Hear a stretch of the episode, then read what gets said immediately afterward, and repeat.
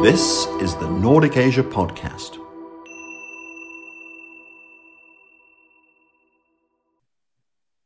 Welcome to the Nordic Asia Podcast, a collaboration sharing expertise on Asia across the Nordic region. My name is Satoko Naito, and I am a docent at the Center for East Asian Studies at the University of Turku in Finland. Today's topic is creativity and engagement in urban spaces of East Asia, and it's my delight to welcome Dr. Minna Valjakka, who is an art historian focusing on urban creativity and environmental art in East and Southeast Asia. Dr. Valjakka is a senior lecturer of art history at the University of Helsinki, currently on leave as a research fellow with the Academy of Finland.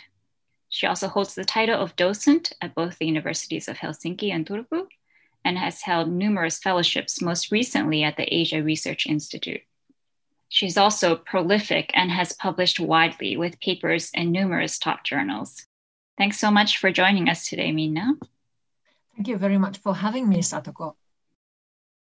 Your research takes a very interdisciplinary approach and has focused on urban areas like Hong Kong and Seoul, and involves extensive on-site fieldwork. Right now, of course, because of the pandemic, you haven't been able to conduct your research as usual. Can you briefly discuss what you would ordinarily do? So actually, at the moment, I was supposed to be in Hong Kong for this autumn to conduct the new research on environmental art. So I really prefer doing my own fieldwork and engaging with the artists and protagonists by myself, so that I can learn as much as possible directly from them. So if things would go as I planned, I would indeed be in Hong Kong, meeting as many people involved in environmental art at the moment as possible, visiting their home archives, talking throughout the possible new future plans, and trying to find as much materials as possible about environmental art in Hong Kong since about the late 80s. Okay, and I understand you work on quite understudied issues and also some politically sensitive matters. So I can only imagine that because you're dealing with these potentially very sensitive issues, you have to take extra care in approaching your research.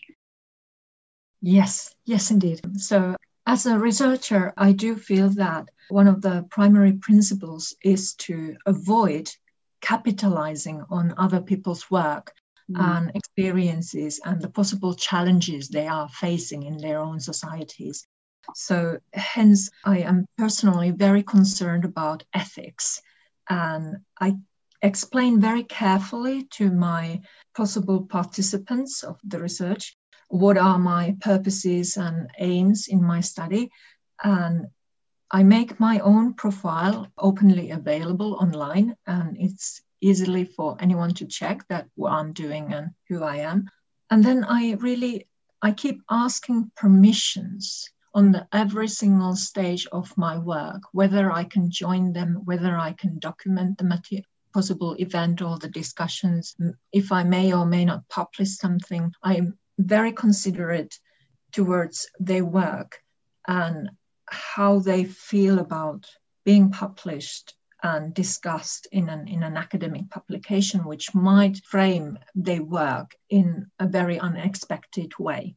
So as said, I collaborate as much as possible, and whenever feasible, the people involved in my studies, they do get a chance to cross-check what I'm writing, and they can then revise and correct and even provide new information or withdraw what they've said, because I think that's the least I can do is to actually respect their voice and their intentions, and allow them to actually see what is going on and what is to be published. I see. I think this sort of sensitivity that you have is really evident in your papers. Case in point, one of your recent papers that I read covered the 2014 umbrella protests in Hong Kong. And the way you discuss the participants, and I think you call them protagonists, the various citizens who engaged in the protests through art and creativity, the way you frame their subjectivity, I think, makes it very clear that you value their agency.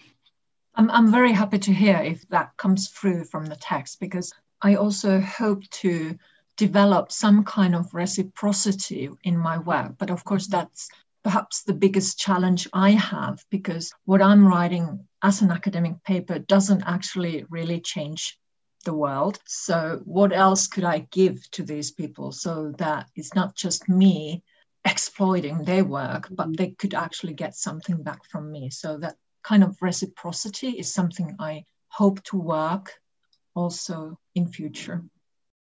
I think this sort of approach and is very informative for young scholars especially, and maybe experienced scholars as well, who are engaging in these sorts of on-site fieldwork. I just mentioned the protests in Hong Kong, of course, you deal with in at least one of your recent papers, but I understand that there's extensive literature on the 2014 protests. And of course, that was one precursor to the ongoing protests in Hong Kong now. So there's so much material out there. So maybe for us, we could focus on one concept that you introduce, which I understand it to be socially engaged creativity. And I thought that this was a very important concept that you raise, especially as being distinct from socially engaged art. Can you explain a little more about this phrase and what you hope to emphasize by using it? Yes, so I try to be brief, because in art studies, there's been overwhelming interest to socially engaged art for at least 20, 30 years already, and even a little bit earlier with certain practices. But at the moment, it seems, in a way, slightly provocatively said, that everything needs to be socially engaged art. If it's not socially engaged art, then it's not valued. And this kind of push towards framing everything as art was something that I personally, as an art historian, I've found a little bit too simplified. And especially like the Umbrella Movement became extremely famous for these artistic and creative and aesthetic practices that just took over the whole city. I was also very much surprised. I was able to be there for a while in person. And I met a lot of people, elderly generation, academics, just tiny kids with their parents, doing anything and everything on the street. They've never done it before, but now they were on the street. They were using the chalks to write on the highway or whatever they could imagine. And of course, that's quite fascinating. And for a lot of people, I totally understand that for a lot of people, that seems as an art and it can be interpreted as an art. Of course it can. But when I was there and when I was able to speak with people, I came to understand that majority of the agency is based on these very nuanced self-identifications. Even an artist perhaps was doing something as a citizen. So not claiming to be doing something as an artist, but as a citizen. So that kind of provoked me to think that instead of just speaking about socially engaged art, in tandem with this concept, as a continuity, we could think that the kind of other end of this phenomenon could be seen as socially engaged creativity. I think I'm not alone saying when I think that socially engaged art is just, it's not nuanced enough to explain what is actually now happening around us, how different people from very varied professional backgrounds are actually engaging with civil society formation through art and creativity. So recently, of course, there are protests worldwide, Hong Kong, obviously, Belarus, and all over the US. And especially with the Black Lives Movement, I've seen a lot of what I've read, what I've seen labeled as protest art. And they could be large murals of George Floyd or Breonna Taylor and surrounded by beautiful flowers or whatnot. And I've seen these kind of collected and disseminated as various sorts of art pieces that symbolize the Black Lives Matter movement. But then in your paper, please correct me if I'm wrong, but I think you were distinguishing socially engaged creativity and maybe also socially engaged art from occupation art and protest art, Can you explain a bit more about that?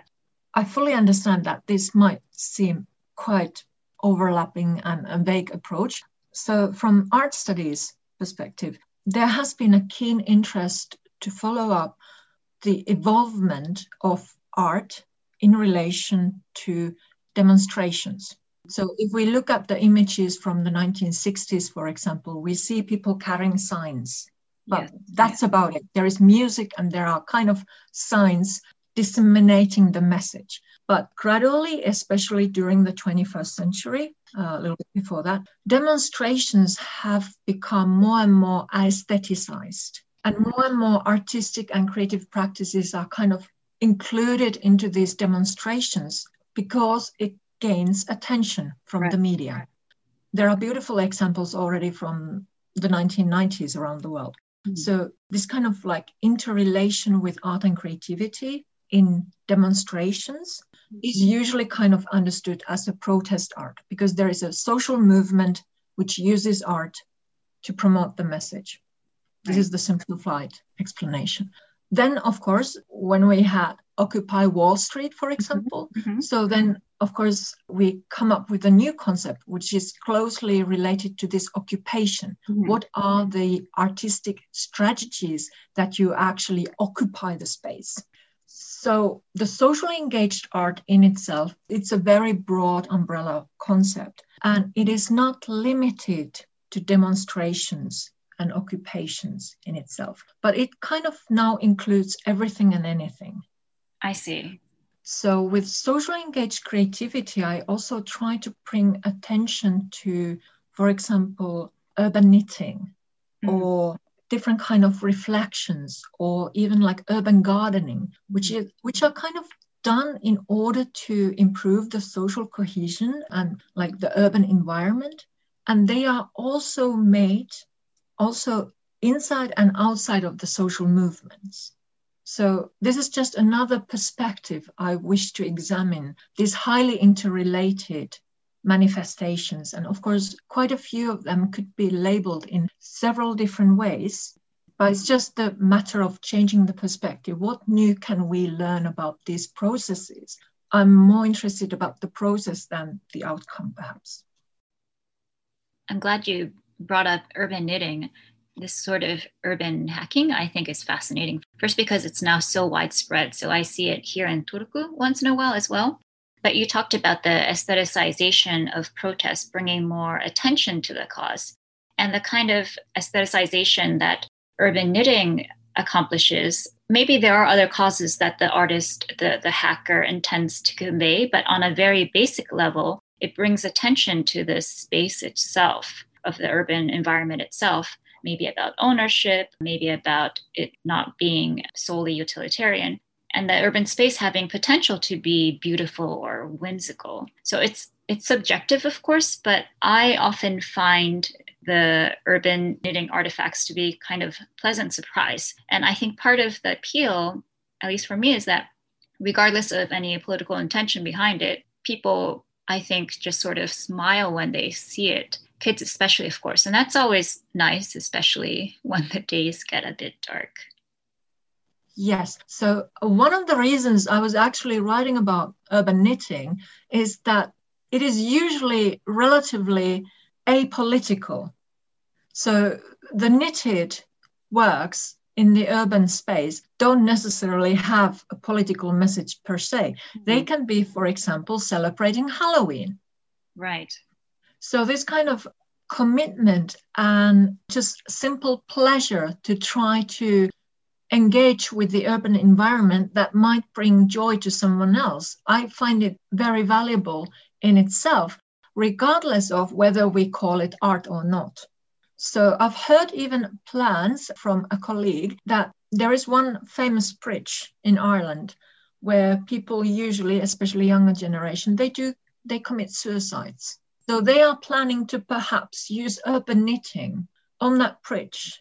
Try to see if that might be kind of like a fable, but a kind of reminder that there are still perhaps beautiful and joyful things in the life. Please reconsider if you want to jump from this bridge. So whether this would ever work, whether that would ever prevent any suicide, that's completely impossible for us to know in advance.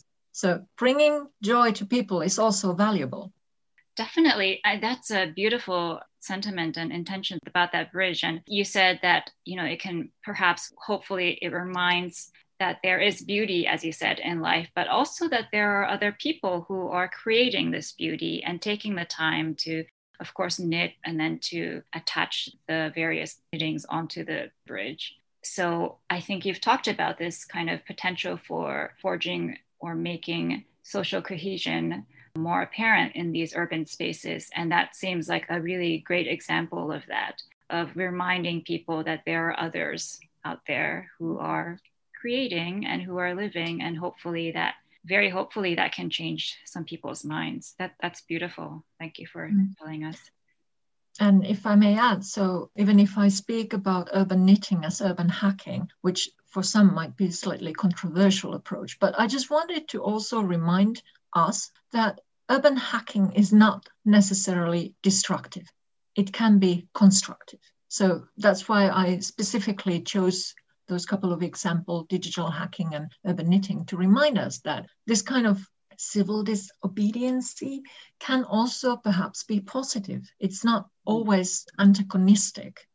I see. That's a really good point. Yes, that it's also about, it's not necessarily civil disobedience, but also civil engagement. Yeah, that's a really great point. We started by discussing how you've previously relied on research conducted on-site yourself, interviewing people, experiencing or witnessing the creative displays. How have things been for you in these last few months in terms of research? Of course, as you said, you are supposed to be in Hong Kong. It is indeed quite challenging because, of course, I'm searching as much as I can online on different kind of social platforms, keeping in touch with a lot of people I know previously, asking what's going on, are you planning something new? And of course, I'm going through the existing academic literature. Mm-hmm. And especially lucky that I have managed to find a couple of excellent research assistants. So at least they can do a bit of basic research, find the possible interviewees, also organize some like Zoom interviews that I can have these specific artists and what they've been doing. And at some occasions, I will probably ask them to, you know, have me in a video interview and go through the exhibition, so at least I can see the exhibition, although I can't be there in person. Of course, it doesn't really match with that experience to be there on person and be sensitive of all that like body language that you get, all that information which is not said when you do an interview. I know you've usually spent long periods of time on the ground, and I imagine you need to cultivate relationships with artists and activists, gauge the changing and developing situations. So it must be really difficult to try to shift all of that online. Hopefully we will find a way to handle this situation so that we can, again, as researchers, go back to fieldwork. Of course, being considerate of all the possible participants and all our own families.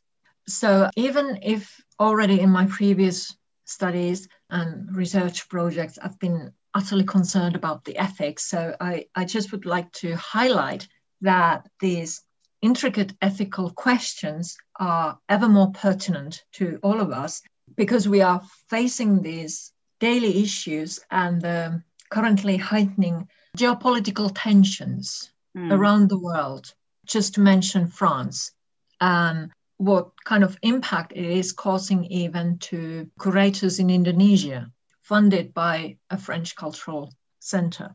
So there are a lot of different kind of tendencies and parameters that we just have to be more and more aware and considerate, so that, of course, there are always unexpected results and impacts, but at least we can try to be aware that the research that we do may have both positive and negative impact. Yeah, those are really thoughtful words, and they are pertinent to so many of us, academia and elsewhere. I think it only highlights how significant this kind of research is. And you're right that we have to be mindful of ourselves, for ourselves, our students, but most important, the protagonists, the activists, the engaged civilians on the ground. I really look forward to your work in the future, and I hope you can return to conduct your research in a way that's fruitful and safe for everyone soon. Thank you very much indeed. It's been a great pleasure to talk with you, and I simply hope that I might inspire especially the younger researchers and the students just to be true to themselves and continue doing what they think is valuable. And of course, we should every once in a while to focus more on disseminating the information than just be producing news. So that's why I'm utterly happy to be invited for this podcast. Thank you so much. Those are really inspiring words, and I'm sure it will help many young scholars and not so young scholars like myself as well. So thank you again to Dr. Minna Valjakka. It's really been a pleasure. And to our listeners, thank you for joining the Nordic Asia podcast, showcasing Nordic collaboration in studying Asia. You have been listening to the Nordic Asia podcast.